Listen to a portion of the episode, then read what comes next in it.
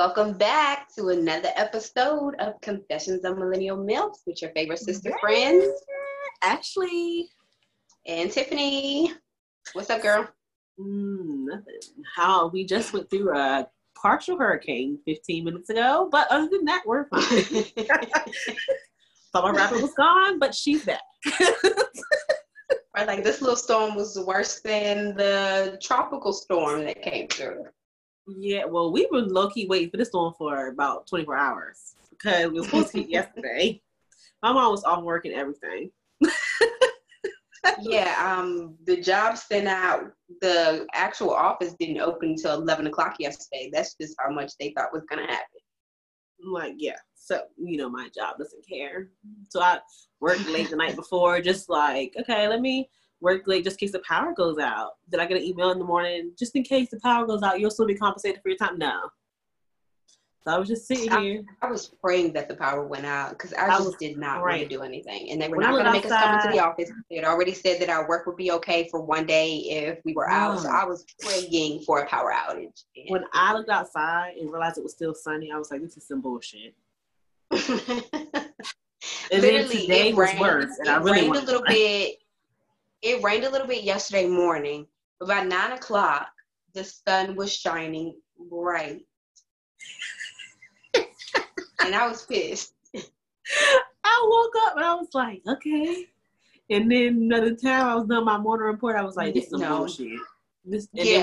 so what I was thinking was like, like I would get halfway through my morning report and the power would go out, and I got halfway through my morning report and the sun came out. Bruh, bruh. I was teed. Okay, teed. so, how are the kiddos? Especially with you know school ah. finally being set in stone, what's gonna do, and you know? The kids are fine. Like they're excited about school. They don't really know that school's gonna be like at home. Like I said it to them and they were like, You're gonna teach us. Like they they got these faces and I don't really know how to feel about it, but the face that I just made was literally the face that they gave me, like, You're gonna teach us. And I was like, Yeah, is that a problem? It's because well, you know how it was when we were in school. We did not want to be fucking home. Yeah, like school is your getaway. Like for them, sure. they love me. They like being at home with me, but they like they like the interaction with with the teachers and with other kids. So yep. I'm I'm a little. Mm, I don't really know how I feel about it because like how is this gonna affect them long term? You know. That's a good point. That is a good point. Um, I'm I would think that this should allow a lot of people who've always wanted to like after school care or something with kids to this would be the perfect time. Yeah, definitely. To, to set it up. The perfect time. Um Kyler keeps asking when he's going back to school, and I'm like, well, dude, you would have been starting pre-K, but I don't know how this gonna work. so gonna be virtual. um, so yeah. Well, you can't do anything until you're fully potty trained. So, um, I don't know what I'm gonna do. Like I want to kind of put it back in daycare, but it's doing it to me worse. So I don't really know what I'm gonna do. I mean, he gets his kid interaction. I pay for ABCmouse every fucking month. So, but yeah, I don't know. Long term goals, what we're gonna do? He's probably gonna be homeschooled. Like that was the plan anyway. It's just getting expedited. I didn't think he was gonna be homeschooled at four, but that's gonna be expedited. Honestly, like it's looking like that's what I'm gonna end up doing. Like, you know, I mm-hmm. talked to you earlier and and so it looks like I'm just homeschooling the kid. Like, looks like this voiceover is gonna have to get into because how am I gonna be able to, you know, work as well as teach children? I think a lot of jobs that are like pick your own schedule is about to be the wave. Because it, you know everybody damn it has a kid. So having a kid especially if they're younger and they have to work well, not work but go to school from home you're going to have to be home more. What job is going to accommodate that? It's just about to yeah i can see this. I can see some lawsuits dropping yeah. in 2021 Christmas so Eve. I, speaking out. of lawsuits, I saw this thing earlier, and it was basically like you can take FMLA because your child's school is closed or because their daycare is closed. So how many? And you can get up to twelve weeks off. And so most of the schools right now are only doing virtual for at least nine weeks. So that twelve weeks gives you time to take off to be at home with your kids.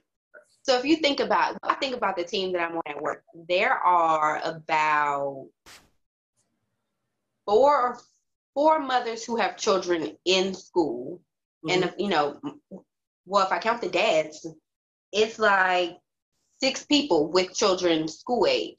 Right. If those six people take FMLA, the department is fucked. But what are they gonna do? Now, you know, everybody is not gonna do that, but they, you can't deny somebody That's true.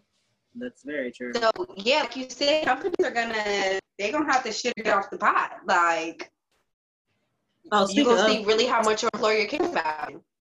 Uh, speaking of employers caring about you, so today I'm at work and no one knows me personally knows that this job pays my bills, but it genuinely grinds my spirit. Okay, every day by listen. You, I told you I wanted to quit today, but I need the coins.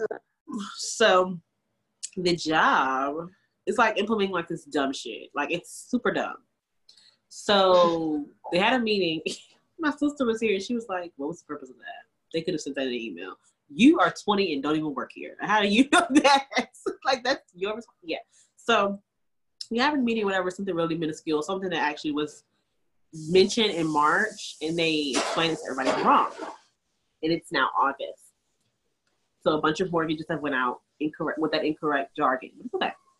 No problem. Didn't do it. Anyway, so in the meeting, so my whole team's on the meeting and our team manager.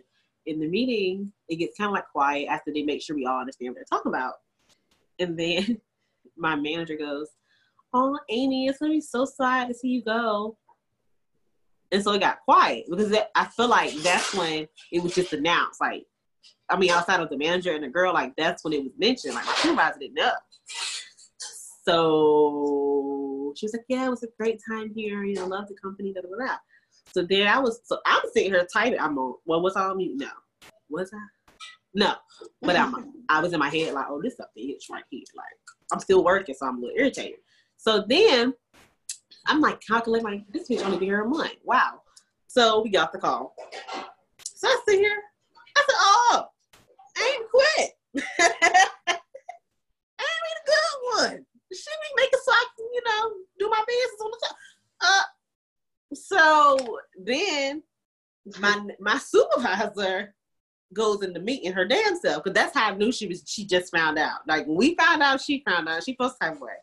And I literally had just told her when she was off that homegirl is the bomb.com. so I know in her head she was like, "We're fucked." So me, that was what the hell? deal that's the deal for me. I said, oh no, that's the third damn person I lost since I started. Hell no. These two niggas I work with suck ass. So no. Uh-uh. I just started getting off at five o'clock on time, maybe 505, 515, 16. Hell no, I'm not going back seven o'clock days. I'm just not. so, so that moment, I got on Indeed and I was typing it up, okay? Indeed applying it up because hell no. I will be following suit behind my homegirl Amy. I was gonna text her today and get off on her business trying to figure out what happened, but I know what happened. She overworked and underpaid. so, and I could tell when she first got hired that she like knew the work, just how, how she spoke right. and her initiative.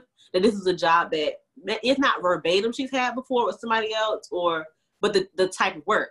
So I was like, oh, she's really right. good. So I know her. She gave it a month Her 30 days roll out. It was still doing dumb shit. We have literally probably had a meeting about something Got stupid one every week. Oh, she's like, oh, no, I'm not, I'm not settling for this. I'm, and she's like the oldest one. She's older than my manager, so she's over this shit. So yeah, that's um employers caring about you. Because did they say anything else after that? No. Because she started it off to say, I've been interviewing new candidates. Every time she say that, I'd be like, and then that's what she said homegirl leave. so, so I said, ain't this some shit? So yeah, okay. like if people be trying to downplay working remote, but it's actually to me worse than being in the office. It's actually horrible, honestly. Other than the fact that I can brush my teeth five minutes before I go to work. Don't gotta change my clothes and don't gotta take yeah, out my I hair. Yeah, I like the fact that I can um, take showers on the clock. Like if I, you know, I want to do some things on the clock, I can. I'll be right back. Or if I want to take a shower, I'll be right back. Or if I want to sit down and watch a, a, a sitcom on the clock because I have nothing to do, can. You can't tell me that I'm not. So yeah, but that's about it. In order to take out all the time. That's literally it. and, and drink. But that's like this job. Is, I've never driven so much, drank so much while I've been on the clock ever. So yeah, so that's yeah. what's going on with me in work. Um, I have been implementing my communication skills I learned too. So, well, that's good. I'm very proud. So, so this month is actually National Breastfeeding Month. I apologize. Yeah. Rob just decided to cook um 20 minutes ago. So if you hear the sink, that is why. Okay. So don't stop now. so, um, so with this month being National Breastfeeding Month and we're both moms, it's an overdue episode, honestly. So this week we're going to yeah. talk about Black women in the delivery room. Yes. We both and, have um, had some crazy stories. Yeah. Um, so I guess I'll throw the stat out there first. 21% of Black mothers and 19% of Hispanic mothers report poor treatment due to race, background, ethnicity, culture, or language. And that is sad. So oh, we got our Black men being killed by police and just strange white men. And then our Black women and brown sisters are dying in the delivery room because mm-hmm. we are taken serious. Mm-hmm. Um, first story is the girl from like a month ago that I remember, and then you and I both have personal experiences. I was actually born in a similar experience how I had Kyler, crazy enough, which is kind of weird.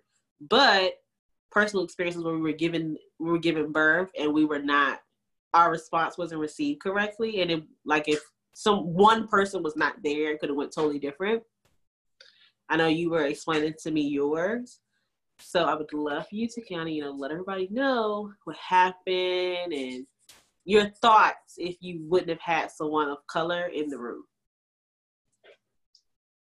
So, um, my babies are 18 months apart.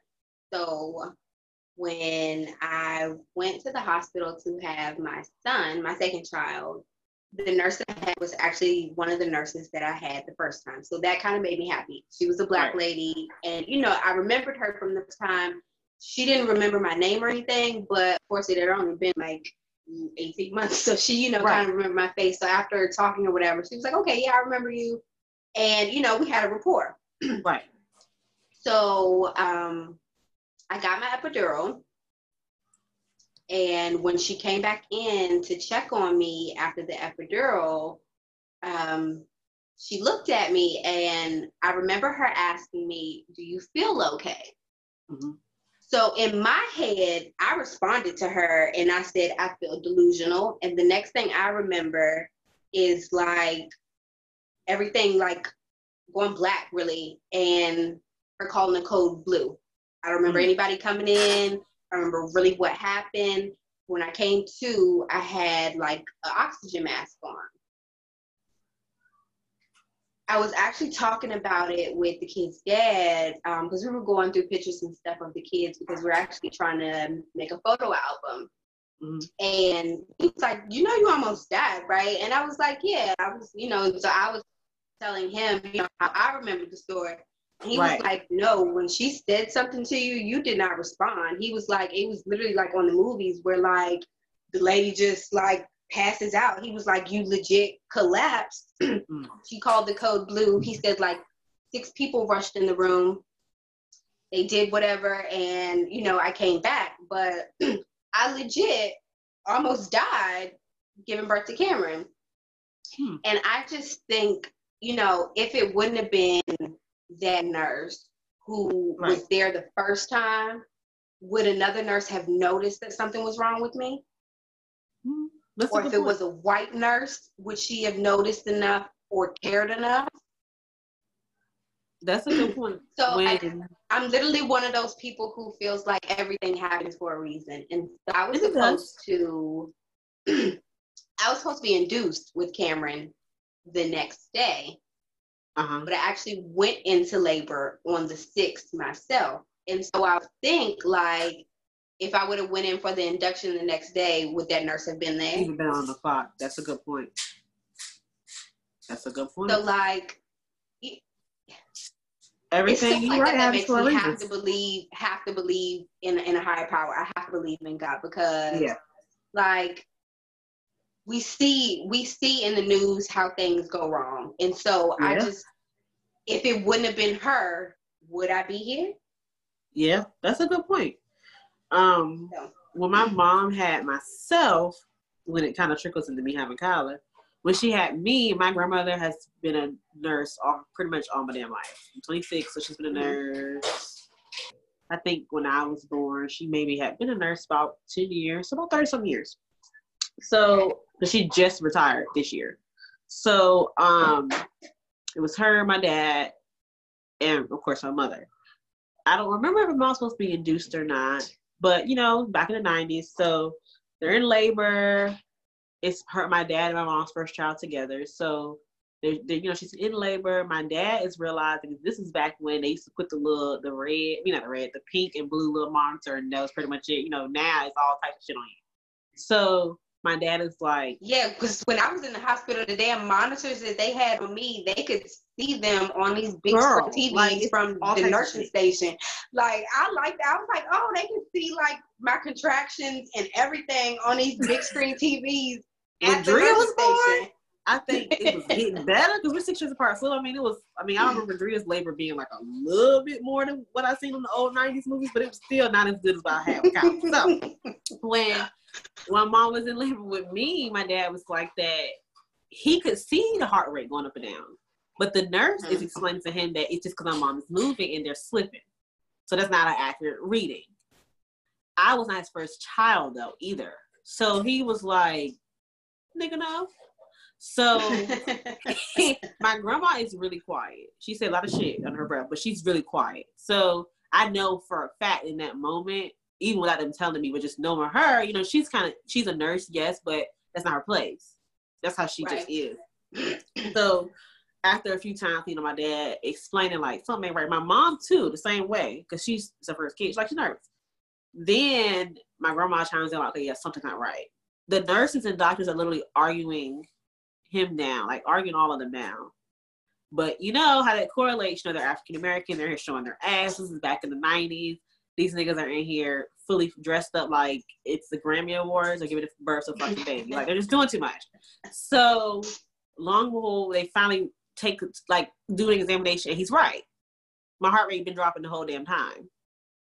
My mom gets rushed into emergency C-section. She can feel the incision, like all of that.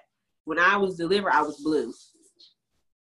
So my dad, my grandma used to bring it up all the time because my parents were divorced. So that was kind of like some. She kind of used it to kind of talk about him. Anyway, but when when it went left, like my dad lost his shit because and looking back on it, it was little. I mean, it wasn't a much. That's how he felt, but.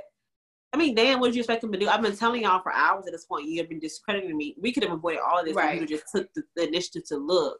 It's because I'm black and I did too much in your eyes. You were already scared of me, so your way of trying to punish me was ignoring me. It could be a list of things. When I had Kyler, something similar happened. I was just like you. I went into labor the day before the day before my actual due date. I didn't have Kyler until the day after. He was supposed to be due on the 18th. I had him on the 19th, but I was going to get induced on the 22nd. So I was still working everything. Went into labor that morning, didn't know because I haven't had I, I had I had been to the doctor twice, I think, before actually going to labor, and they sent me home. I think the the time I went was like maybe two or three days before that, and I was already dilated, but they sent me home. So I left alone. So I'm like, okay, fuck it, I'm going back to work. Like I'm, I'm sick of this shit. I'm tired of taking this drive, and they sent me back. So didn't realize water had broke that morning. I literally had been draining all damn day, and it didn't hit me until I was literally in pain, like couldn't do shit pain. So get to the hospital, they admit me, whatever. Boom. My mom is fine to interstate. Like we had a whole birthing plan. I was to give birth in the tub. Like I had been doing a little bit of research. I didn't want a doula, but my OBGYN was doula trained. So we had agreed that, you know, some of the stuff she was, she was white, but super cool. Like she made sure that I was learning everything. I was young. Since I went into labor early, she wasn't scheduled because I was getting induced, and she just was so sure that that's when I was what was going to happen. I really hadn't been having nothing change within me, and we low key thought just was never going to come because nothing was happening. So I'm freaking out when they told me she won't come in. Like I was losing it because the hospital I gave birth to him in was also a school. So I knew that that threw me in the crossfire of being seen by, by students, not necessarily full trained right. doctors that are already licensed. So, which is what happened. Going to labor, they take me off Pitocin. Pitocin is what speeds up your labor. My mom and my boyfriend and myself are arguing with the nurse. The nurse that wanted to keep me on, of course, her shift ended. I, like always, how the story goes. So her say didn't matter anymore. So they took me off. So I stopped dilating. When I started pushing, I was pushing at nine and a half. So I wasn't at the full 10 that they always explain to you, but they were trying to explain to me that that's okay. But that could have made a, such a great difference. Um, yeah. I pushed for so many hours that I literally was starting to go delusional. Um, I did not want to put the suction on my son's head. I didn't want to do any of that crazy shit they were trying to get me to do because at that point I didn't have any energy. So when right. they were trying to get me to do the shit, it was like you should do this hours ago and you know your adrenaline's so high so you don't really realize that you've been doing something like that for so long you just want to get the baby out and you're in the moment. So it didn't click to me until like i was it i could the way the best way to describe it is you're pushing and you feel like you're lifeless trying to do it because that you have no energy. So my mom is getting emotional because in her head she's already thinking about how it was with me and, and then she sees her child. And she sees me like giving all that I got and nothing's happening. And all of my doctors are white. My nurses were black once he was born and here, but this process, the labor, no, they were all white, young and white. And they're like, you, they're literally in front of us trying to devise a plan. You should know already. So they're like, you have to have a C-section. I did not want that for multiple reasons. And um, of course, I had to ultimately do that. I had been pushing so long that wow. So we agreed to the C-section. When we agreed to the C-section, somebody's in the operating room, so I have to wait an hour and 15 minutes. While, but mind you, Kyler's stuck. So Kyler is stuck under my pelvic bone. So not only am I waiting an hour and 15 minutes, I'm waiting an hour and 15 minutes with a baby's head stuck in my fucking crotch. Then on top of that, the epidural goes out. And if anyone's ever had a kid and their epidural is going away, you know because it goes beep, beep, like it just keeps beeping. And so when it first started beeping, I'm starting to kind of lose consciousness. So I'm like, what the hell is that? that I had no problem saying, what the hell is that? So Rob's like, hey, wait, like hold up. noise? what, what is that? Like, what is that noise? Everybody in the room was like, what is that? My mom at this point has fucking blacked on the nurse and left. Drove all the way back to 75, okay? Like she's pissed because in her head, like if this goes left, I refuse to sit here and watch this because I right. literally have been saying shit. I have two kids. I'm her mother. Like I just can't. So, um, will me in. They get to about to get dressed. You know, will me in or whatever. Okay, I did sneak a sandwich because I have been hungry. Okay, I haven't labor for like three days. Well, two and a half. So I go to get an operating table. Girl, I can feel them cutting me. So but I have no energy. So I'm like damn near whispering. My loud ass is literally whispering because Rob's like, what? And I'm like, I can feel it. Like that's all I can get out. Rob's like, she can feel it. yeah, yeah. but they had just gave him the speech, you know, like you cannot be over this curtain, sir. Like, blah, blah, blah, like he didn't give a fuck. so all I remember before I kind of started getting sleepy was the man was like hitting the button, like, ma'am, you okay? Can you feel it? Is it okay? Like, are you okay? Like, are you good? Are you good? Girl, as soon as started tapping that button, I started throwing up everywhere. so they were like, what is going on? Rob, like, that fucking nurse snuck her that damn sandwich. That Because that's what it was. That's what it was. But I didn't want to tell them that. But so they give, you know, like they literally had to, it's so descriptive, but they had to literally push Kyler back. And that part I still could feel. Then proceed to do the C section but it was so traumatic for me because it's a lot of pressure when you're getting a C-section, but I'm in my head because once I, I think I can see a clock. So I was just realizing, yo, you was pushing for like six hours. Hmm. And that's not including you waiting to get into the operating room. So they give her the he comes out, girl, I'm crying. And it's not crying tears of joy, it's crying because I'm scared because he was not crying at first. And me just at this point, I'm just over and all paranoid. I'm freaking out. But it was just a matter because he was, you know, a newborn and he was trying to open his eyes or whatever. He eventually ended up crying, but I was scared out of my mind. Like I had no energy to the point where they, you know, sewed me back up, gave me my stitches, and wheeled me out. I saw them put Kyler in the little bed and fell asleep. The nurse had to give him his first bath. Like I couldn't do shit. Like I held him, yes, and that was it. My first um skin to skin to skin with him was the next. Well, it was the same day, but later that morning. I think I had been sleep because he was born around 3 a.m. So I think I had been sleep for maybe like three or four hours. And then the nurse came in, woke me up, and get like, but, but even then, I wasn't right. Like I just, my mom so came back. I feel like, right. do you feel like one, if you would have had your doctor, things would have been different? Oh yeah, like my doctor was so down to earth, older white lady, so down to earth that girl, she was telling me how to get my coochie ready to push him out. Like shit that they supposed to tell you anyway, but she knew I was young and she knew I was nervous. So she was like, this is where like having a doula, I was so pressed. Like I was so my mind and what blew me is I felt like it was a little bit of a lie in there because my room was a room for that. I had the tub, the ball, like all of that shit was in there already. So for somebody to, you know, not be on the clock to do it, that's bullshit. They might have just already been with someone else but my room was was literally set up for that type of delivery because I know because my friends fell asleep in the fucking tub waiting for me to give birth. So, but you know, I digress because he's three now. But I just feel as if she, if she was there, hell yeah, it would have went differently. She would have, if anything, would have never agreed to turn a pitocin off in the first place. And that's something that happens to a lot of black women, a lot of people, women of color in general and how they have so many C sections. And, and the argument that a doctor will give you is they want you to um, dilate naturally, which is fine. But in my case, I had been at work for a full eight hour shift. I had been my so you had for so long. Correct. Like I had been walking back and forth in the back. Like if I was gonna dilate, it would happen already. So yeah it didn't make no sense. And now you, I've had an epidural at this point. Like, I feel like we don't really get the information as African American women about the side effects of an epidural. Like, they give you bullshit side effects.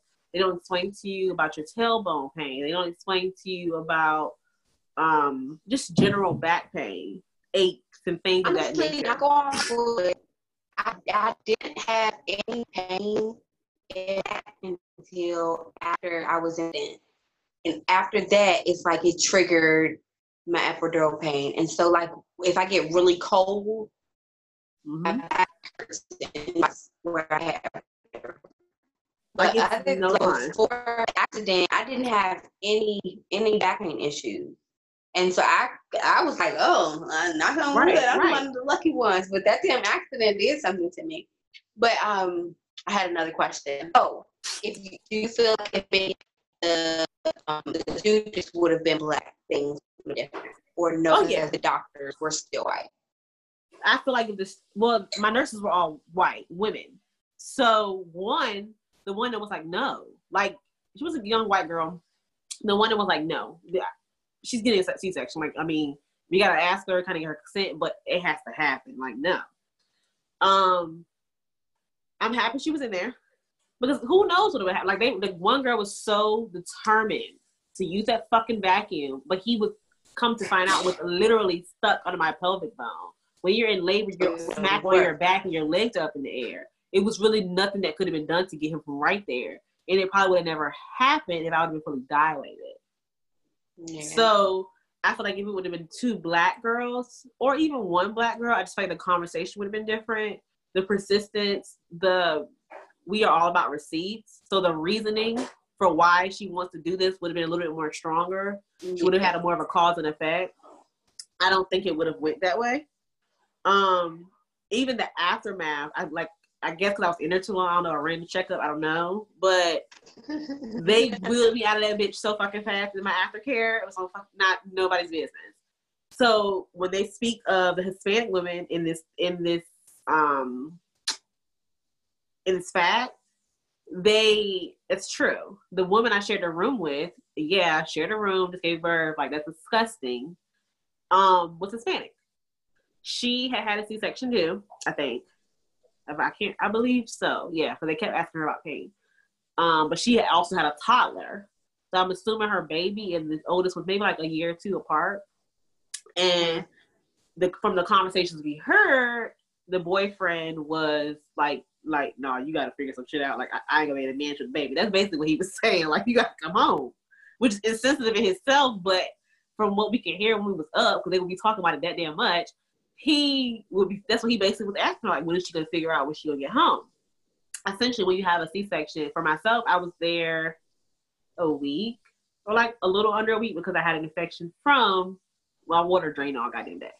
So they um they came to check her, and I heard like her screams at night would drive me up the wall from her pain. They came to check her, and she was like, "I feel fine." Yes, but she told them that. Like she's like, "I feel fine. I'm good." And they let her go. But she uh, just gave. She just yeah, like she just had a C section. The same. We literally, I think she had maybe been in that room a few hours before I got in there.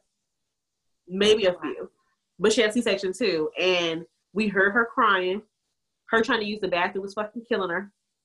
But her nigga wanted her to come home and be with her baby, and he wanted to be with the baby. I guess he couldn't stay whoever they had the kid with, and See, he wanted her to help. my sister and her boyfriend kept Carmen, so I didn't have to worry about that. And they actually kept her for like a week and a half or two weeks after I came home. So I was able to just focus solely on Cam for like, you know, two weeks. Mm-hmm. Um, so I didn't, I, I had that. So when I was reading these articles that you sent, you know, one was talking about the birth plan. I was like, I ain't never had no damn birth plan. Like literally the only birth plan I had was my sister keeping Carmen while I was delivering, and then for at least a week after I had that was literally the only birth plan. When when my doctor would ask me about a birth plan, the only thing I would tell her is I want I want an epidural and I don't want a C section.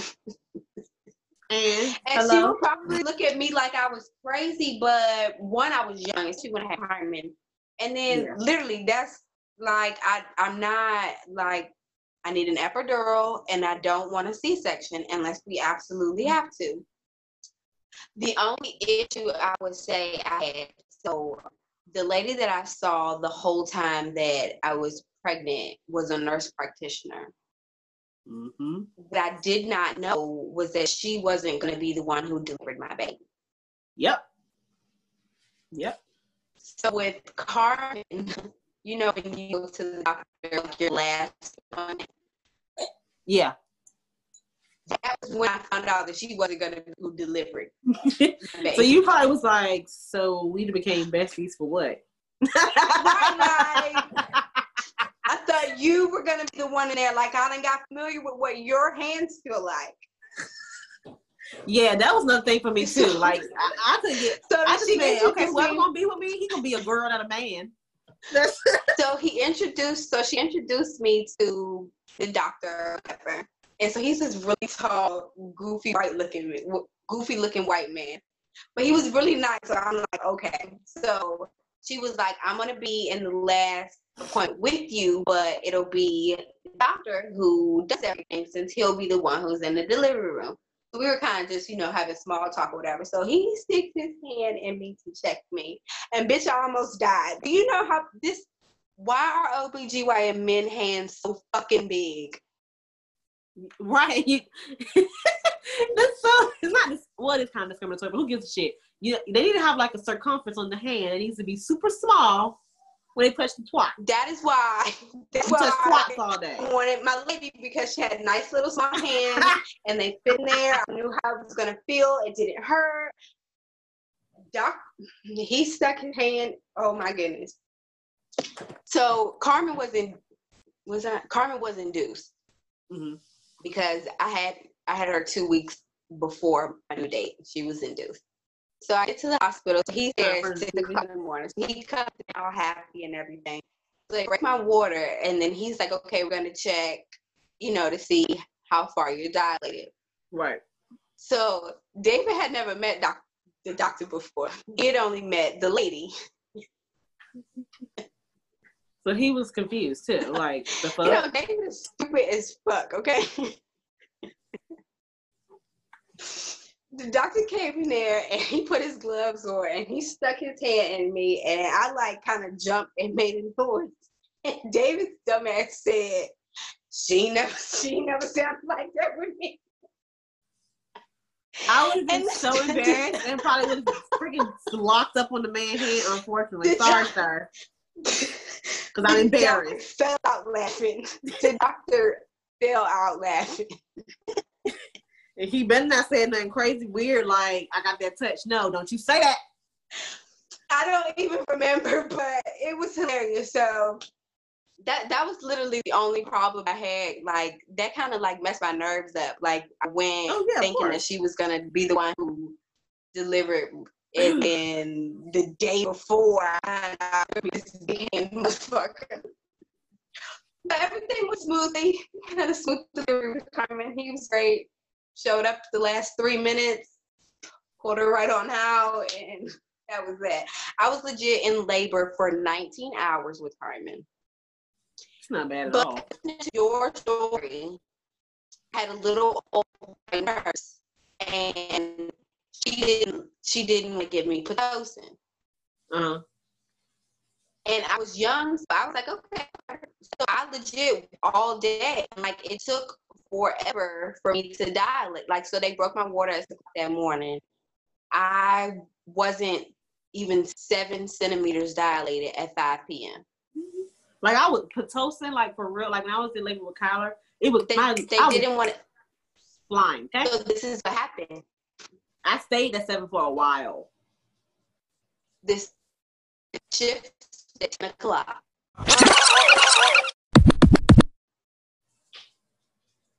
I got another nurse, and she was like, "No, the black nurse."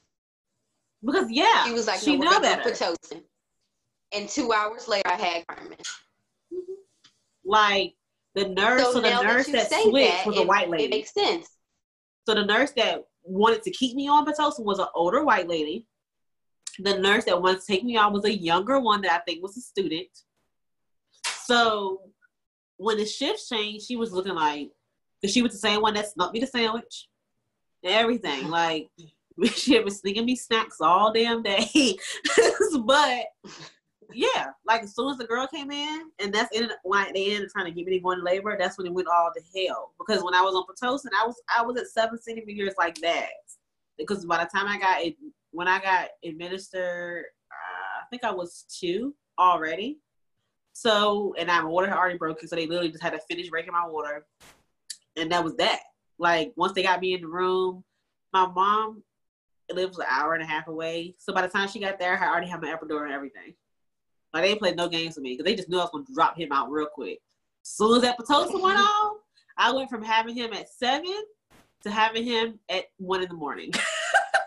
like, to delivering him at three So, on the operating table. Like it, it went to shit after that. So if you could have a talk with your younger self, what would you, or not just your younger self, if you were to have another child, what what would be some things that you would have to have on your birthing plan? Oh, I would have to have a doula. And a doula that I know, like, um, I would have had to have a doula that would have been with me the whole way. You know, like it wouldn't have been. I just got lucky. Right. You know, when you get pregnant, you fill out what you want and stuff like that. I just got lucky because I was so into the natural birth. Like I wanted to breastfeed. Like even my, they don't even talk to you about giving birth. After, like I even had to black on my lactation specialist after the fact because she was doing too fucking much. Like I just feel as if I would have had a doula someone that was more trained because a doula essentially is what us people of color consider our family and friends. That's the relationship you Yeah. have with your doula. So typically, when you're pregnant, you you lean on your sister, your aunt, your grandmother, your mother, those maternal Mhm. figure that you already have in your life. So that's the Yeah. kind of relationship But that you typically have with Honestly, sometimes you need a non-biased person. Correct. Correct. because So I wish I I would have. you don't want your your mama and your grandma and your auntie's trauma stories fucking you up when you in the delivery room. You know, sometimes you need that unbiased person who is gonna tell you, you know, the risk of what could go on, but they're not gonna tell you the crazy traumatic story behind it that's gonna have you scared Correct. out of your mind, you know? So they'll give you the information you need the way you need it. And so I, I feel like sometimes family family can kind of cross that family and friends can kind of cross that line. Yeah, they'll scare you. I mean, Because, essentially, you know, scare you. Right, but you know, and it's not done intentionally. You know, you're just sharing your experience with someone, you know, that you love and you care about, Right. not really realizing that it, you know, can get them PTSD. no bullshit. Like I was real. I didn't talk about a lot of stuff. Um, when I was pregnant, just because, like you said, I don't got time for you to put your pregnancy shit on me because I'm gonna be confused. Yeah, I'm gonna be trying to push and be scared. But my doctor, she, I, I think I was just so intrigued with like little natural shit. Like I just knew I was. I think that was more the devastation of anything outside of everything that was happening in my labor. I was more devastated that I wasn't able to have the natural birth like I planned. And I knew I was I was gonna have the epidural. I already knew that. But as far as like you know, giving bath, giving birth in the water, pretty much doing everything else, letting my body do the work, I didn't get to do that. I kind of had to rely on the nurse, and like that really ate me up. So yeah, I knew that if I would have had a doula, um, some a midwife, she was a midwife and a doula. So someone that was, I mean, they tried to do their part, but when shit went left, I had a bunch of doctors in there. Like I started out with a midwife, but when it went left, she was long gone. So it, it, I just wish that's what I would have had. And right. in the article itself, they talk about that, how you kind we'll of have put the links of the articles in the description. guys. Yes, because it's we probably won't cover all of them, but they have a lot of information. Um, they they discuss like making sure you have someone in your room. And I know it's kind of it's kind of weird with COVID, but you know, to speak into the future, we don't want COVID forever. But you know, who are you going to have? And that's something that a lot of people don't think about when having a birthing plan, especially women of color. We think about it, we think about it more of like the aesthetic wise, not the health wise and that's a key thing to have to have someone in your room that'll speak up if like for you you're about to pass out. Um for me uh, my epidural is going off and i'm thinking i'm just so delusional i don't know what the fuck the button is. Like you know like it it those things matter. Um Yep. and even go to to mention um groups. Now that is once that is when i had let my midwife do or whatever. Once I let her know that I wanted to breastfeed, she was trying to put us in a monthly group. And so we could speak with what other women and dads who were newly parents when they were breastfeeding. And those things really come in handy. Um, after I had Kyler, Yeah, I wish I would have done that. Like, I didn't. I didn't like my lactation specialist. Um, I hated mine. I did not like her. she the black nurse that I had, so the lactation specialist when I had Carmen, the lactation specialist came in. It was a probably middle aged white lady. She, you know, did her little spiel, gave me the little books and everything, and she, you know, tried to show me what to do. And then, you know, she was probably in there like 15, 20 minutes and she left. So like as soon as she left, the black nurse came in and I was struggling. She said, Baby, let me help you. And so she showed me what to do. And so the nurse I had did a better job at showing and teaching me how to breastfeed the lactation specialist. So when I left the hospital, why would I want to call the lactation specialist? Girl, my doctor, thank God, came back by then. Like once I obviously because she was there, she was scheduled for me to be induced. So by the So by the time Uh-huh. to, you know, to get this, she was there, and I had already told her like this bitch is getting on my nerves. Like she's pushing Kyler's head on my titty. Like I don't have time for this. And she pushed her baby head again, wants to knock her block off. So her and I was talking, and I'm like, because that's when we also discovered his tongue was needed to be cut under. So that was contributing to him not being able to latch. She couldn't stick his tongue out. So you, but you still press my baby head on my titty though. Like I just gave birth to a baby and I'm just not producing milk. Bitch, back up and stop repeating yourself. I get it. And so my doctor came I heard in. You first time. I heard you the first 17 times actually. so my doctor came in and she was like, and she just like I don't know what she talked to her about, but after that I was on breast rest. The rest of the time I was in the hospital. Then she fucking put his head on my titty, okay? Because it hurts, it's bleeding. So like no, but I think what I do. This is actually once you've given birth, like they don't educate educate us people of color in general on things that could possibly happen initially with our babies. I think yeah. I was like literally crying tears when I found out Kyler had jaundice. Oh my god. Because they don't really discuss those things. I mean, I later found out that yeah. Rob and I both had it, whatever, but they don't discuss those things. And depending on where you're at, depending on the rapport you have with your physicians, it can be crazy. Yeah. And they will tell you things like Kyler literally, I think, was under this light, like the McDonald's light for a, like it felt like forever. But he was under that light for so long that they burnt my little baby's umbilical cord up. So how most oh. parents have that time where you get to keep it and let it fall off and save it. By the time he got home, it was gone. That's how bright it was. the light dried it out. So it's just little things like that. Like, yeah, that's something so simple, but as a first time mother, that's a, a parent, Robert, I didn't get to have that. So I just think that those are things that kind of need to be mentioned. I think for real, for real, even when you're in labor, that's something that the doctor should focus more on. And it's not you being discriminatory, it's just the facts, it's just what it is. Being more focused on what can happen to us women of color in the labor, in labor and delivery. Right. Because we're the highest to pass away, us and our babies. Um, that brings you back to the girl from last month in New York that passed away. And a lot of it had to deal with the hospital she was at, but it also had to deal with just general care. The lack of training. They said like care. she hadn't she she was issues and stuff, wasn't able to get and see her doctor like she wanted to or needed to. Like they just legit did not take her or her concerns serious. And it's like if she was a white woman, it would have never happened. When um the first article that we had read that you know pretty much provided us with the with the statistic, the woman is in here. She's a Hispanic woman, and she's she's describing her labor and she's you know explaining how things were going left basically. This is one of the articles they put in the bio and she's explaining that it she didn't she kind of had a moment. She's actually having issues and complications that she can tell but she's the fact that she has to battle with herself on how to say it and if she can say it because she don't want to be labeled as the hysterical hispanic woman because she's scared. But that's not okay that us women of color have to respond that way when we're giving birth we don't even have time. We should not, and we don't really have the time to think about life or death when we're giving birth because we're afraid of how they're going to judge us in our skin.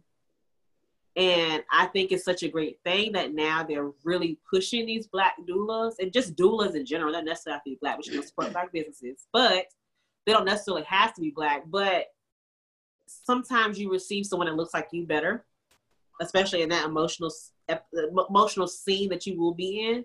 But I think a doula right. just is something that a lot of people sleep on. You know, when you think of labor, some women just it just hits pain. just it just automatically triggers that's gonna hurt. I'm gonna rip. I just want to get the baby out. But I'm tired of being big. That was but, that was me. and I that that lot. was me. Like it's gonna hurt. I just want an epidural. Get it out. And then you know my ass went like a long ass time without an epidural both times. And I was like, oh, it wasn't really that bad. Like with Carmen, I went like eight or nine active labor hours with no epidural before I was just like, okay, because they were like, okay, if you don't get it now, won't be able to get it. So I was like, uh, let me go on and get it just in case. and so I got it. And then with Cam, um, I was actually I I had I actually went into labor like two o'clock in the morning. That's when it started. So I got to the hospital about six. I was probably in labor for about six or seven hours before I got an epidural with Cam, but it was my second child, so they were coming faster and more intense. So right. I guess that's why I didn't last as long. But um, outside of what you were saying about, you know, us embracing doulas, I feel like there there really needs to be a change in the medical field because not only do we have these disproportions in maternity, we it's, it's like this in every area of the medical field when it comes to blacks and black women's whether it's your everyday you know health or you know your mental health. Like we we are overlooked and not listened to when we bring up our concerns like my mom for instance she complained for years to her doctors about the pain that she was feeling and you know for like 10, 12 years, they told her that it was just because she was overweight. She finally saw a black doctor and was diagnosed with fibromyalgia. Mm-hmm. So for 12 years, this woman was in pain. But because she looked okay, and when she went to doctors, she dressed a certain way, oh, she's fine. You yeah. just need to lose some weight. That's a good point. We talked about that. So we, crazy enough, we just are not taken serious by the medical by the medical profession. And I read an article, and I wish I, I could find it, but a lot of studies say it's linked back to slavery times and in you know times like that where it was said that black people had thicker skin so they don't feel pain yeah. and yeah and if you if you really think about it slavery was only 125 years ago. Yeah. So, and that's a habit. So, a long time for somebody, well, don't really. That's literally that's literally only three or four generations. Okay. So if your great grandpa was a slave owner and was passing those stories down, that means you as a doctor believe that black people got thicker skin. Like, and people don't realize like it really wasn't that long ago for people to still have that mindset. That's true. That's true. And it's that's that's a good point.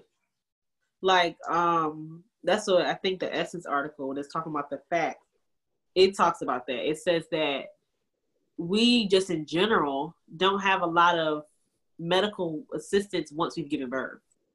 You know, white women when they give a birth, the doctor is like literally sometimes calling them. You like you get your little scheduled visits and you, they don't ever see you again unless they end up being your child's pediatrician. So I think for us, just in general, people of color, like you said, they, they need more medical resources. This week in class, it was um, the topic was disabilities and sex. And we were discussing how disabled people or disabled folks, how they're treated, and how someone as a clinician or someone as an educator would respond, and what we think we need to respond better.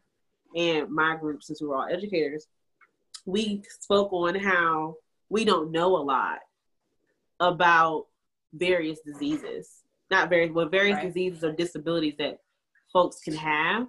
And as a physician or as an educator, it's kind of hard to assess your group. And a lot of them we also mentioned are, especially with everything going on, with everything trying to become more inclusive, a lot of them are based upon, not all, but they can be more prevalent in someone of color.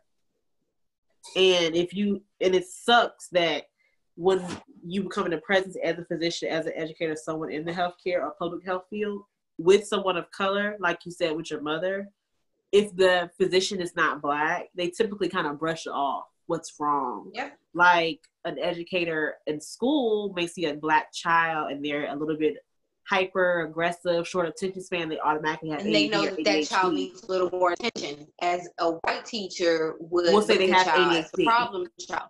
Mm-hmm. And or or there's just a problem that everything that was an issue and that child is always in detention or suspended, but they would get the nurturement that the nurturing that they needed from the black teacher it's the same thing like mm-hmm. legit if we if if we are not with our own we don't get the proper care and that's not right because a black teacher is going to treat a white kid just like she does a black kid. Hello? A black doctor is going to treat a white person just like they treat their black patient.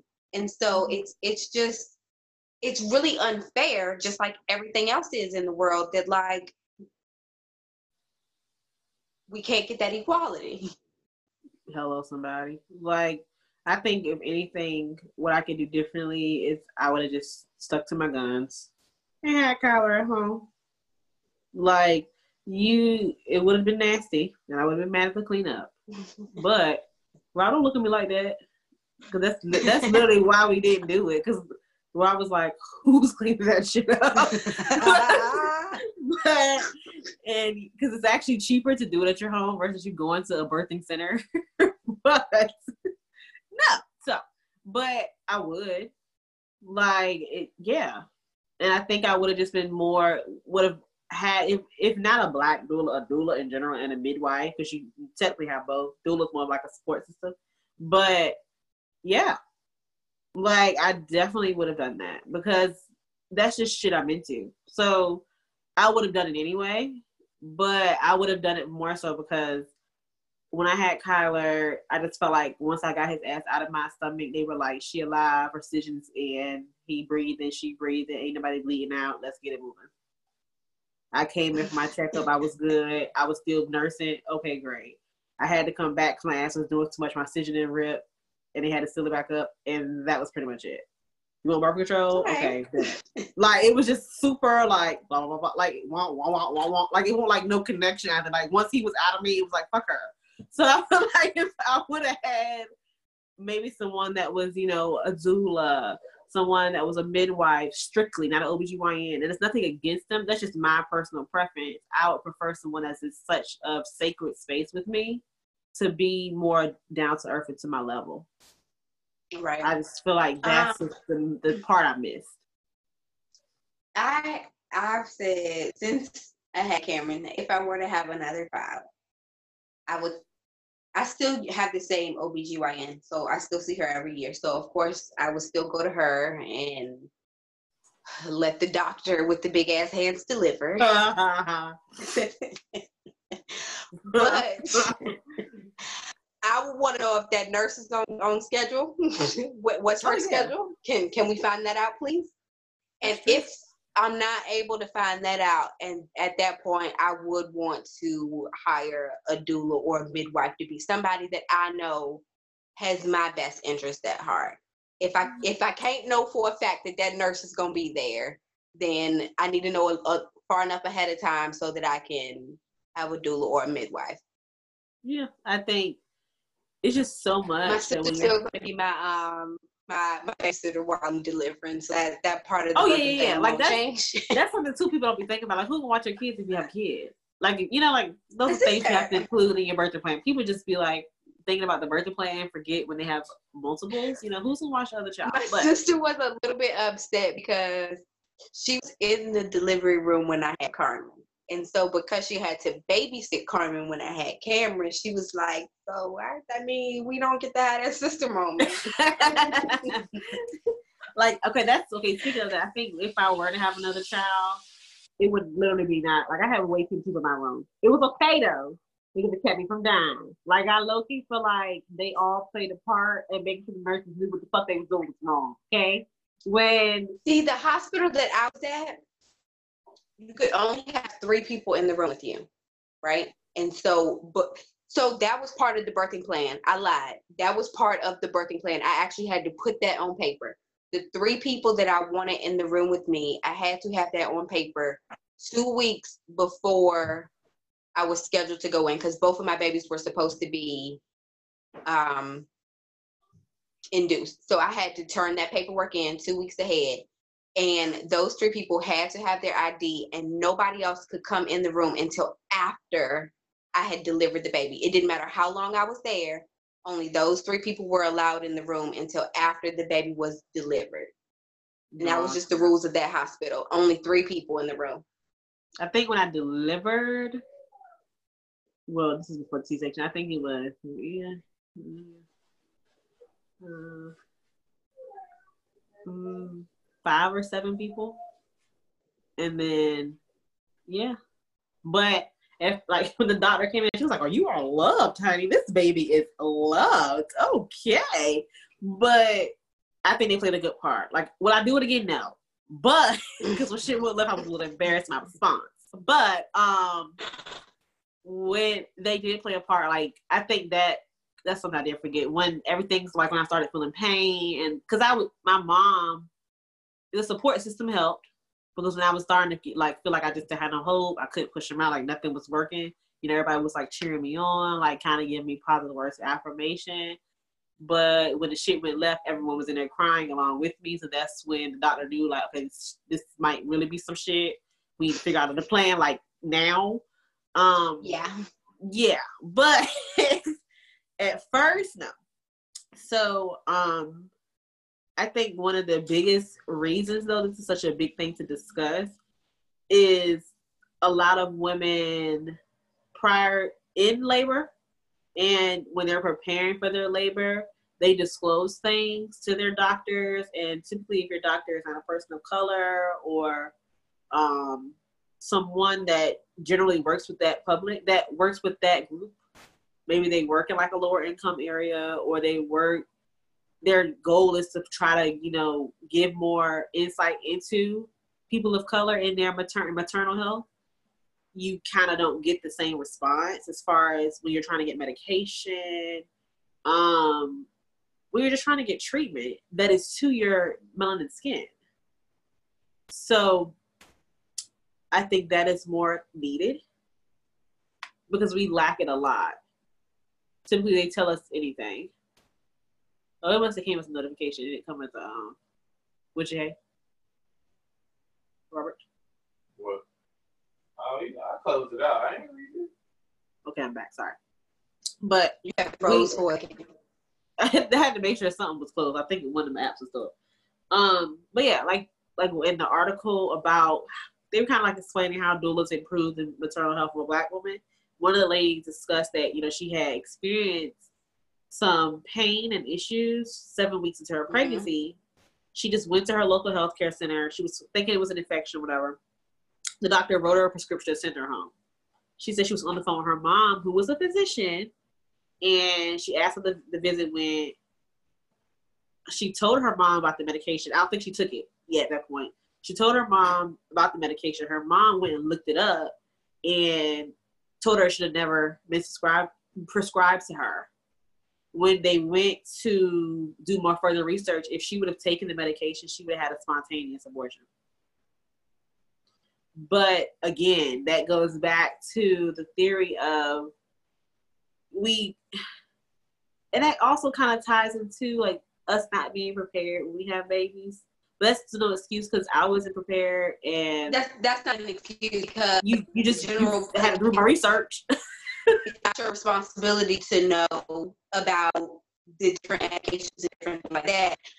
I, honestly, we are taught to trust our doctors. Now, yes, as new gen, we do our research and stuff, but that's technically not her responsibility. You trust that the physician that you go to is going to and you know, like lactation do what's right for, for instance, there's usually like I've never watched a parody where oh, a lactation specialist is not portrayed as a pushy ass bitch. And that's the truth. So imagine if you're in that kind of scenario and you're coming because you had an infection and you prescribed this medicine, the medicine you shouldn't have had in the first place because you're pregnant, but you were pressured and you took it. You know what I'm saying? And you were told yeah. it was supposed to do this. Like, it's just so much that we have to be mindful of. And it kind of like, and it sucks it takes away the fun from bringing this life into the world. But it's just like everything going on right now, being black or being a person of color, you just have to do so much more when you're arriving in a situation, whether it's giving birth, whether it's going to your job, whether it's going to the grocery store, whether it's running around your neighborhood, anything, whether it's answering your front fucking door. Like you just have to do so much do more. 10, 10 extra steps. Literally. But it's just it's the reality. It's what it is. And I think it's just something that we need to become more educated on. I'm happy to see that a lot of women of color are like getting into public health and this is something that also needs to be discussed because of COVID. You know, like with us women, everybody getting pregnant now because they home doing nothing fucking. So I've seen more pregnancies. And I won't be on that list because I ain't been fucking. I've had my scare, but God was with me. God in his IUD was with me. Praise God. But You um, hope he is, girl. God hold me down. It's like no, but um, God, sorry, in my heart, dude. Okay, so Dear God, we you know, you my nigga. All right, but so it's something to be discussed because like a lot of my friends that have had kids or are in process or soon to be delivering, like that's been the thing. And it's kind of been pushing them to kind of like make sure this birthing plan is a solid plan because you really only gonna have one person in there with you. But so I hopefully it has the adverse effect where the, the it's literally you the doctor and your baby daddy or you the doctor and your mama or your girlfriend, whoever, however you got the situation. So the doctor has no choice but to pay attention to you and that baby. But Yeah. if you end up in a fucked up situation where you're going to labor, you're not where you wanted to be, and you have to go somewhere where they have full of COVID patients, will it be the same? Because that's also how a lot of people have been saying they've been having to go for things that require emergency room attention. And if it's full of COVID patients, they don't get the same treatment that they would if it wasn't COVID. So that's something to think about too when if you're having a baby and you get pregnant right now.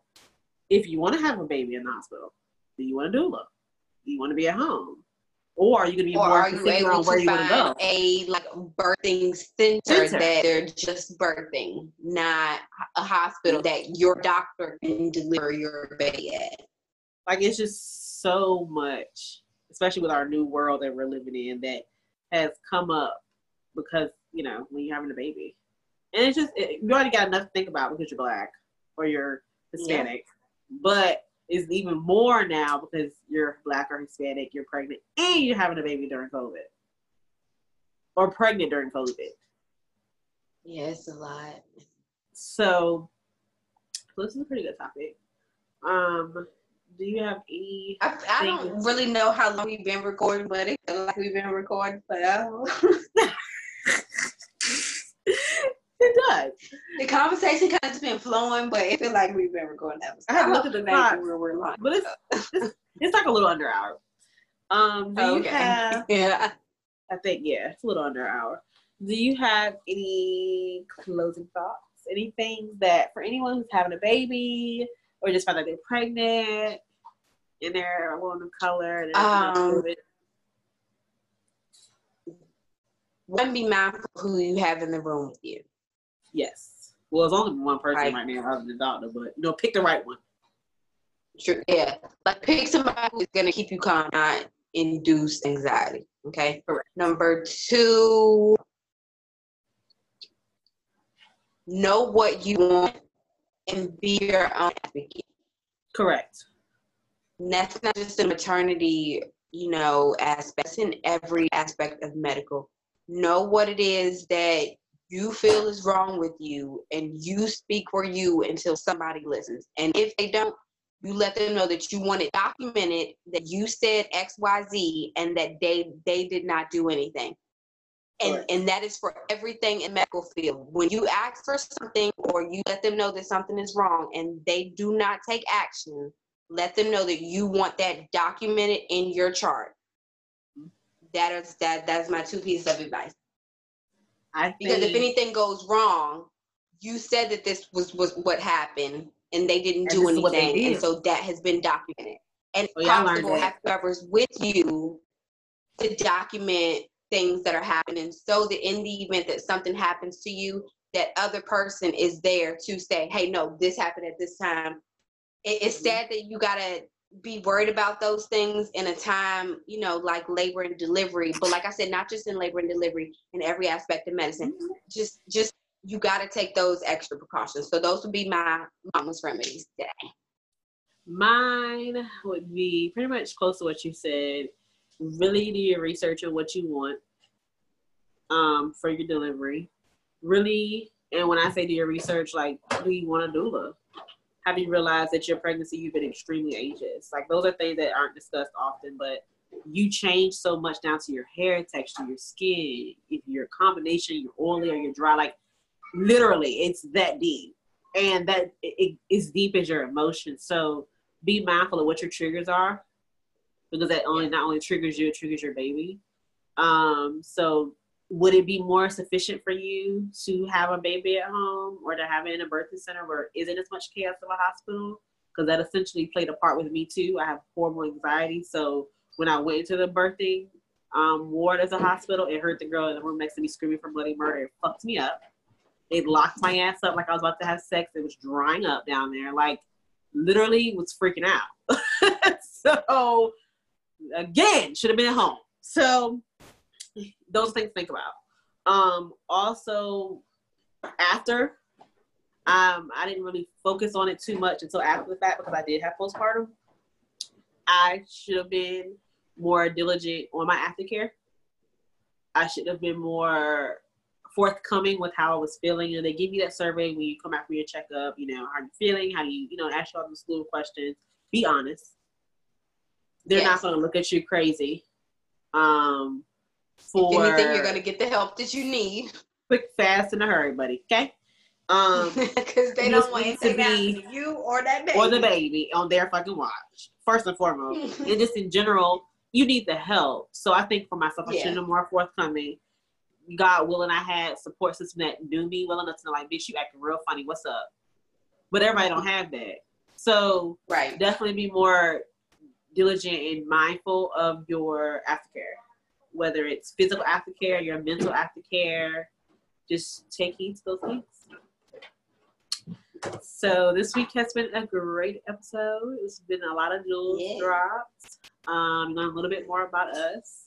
And we want to put all the articles in the description because there's a lot of knowledge here. It's so much knowledge that we're not going to discuss all of it because we'll be here for four hours.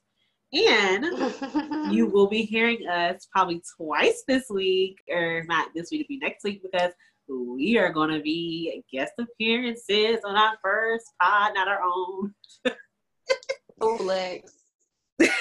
so it's really exciting.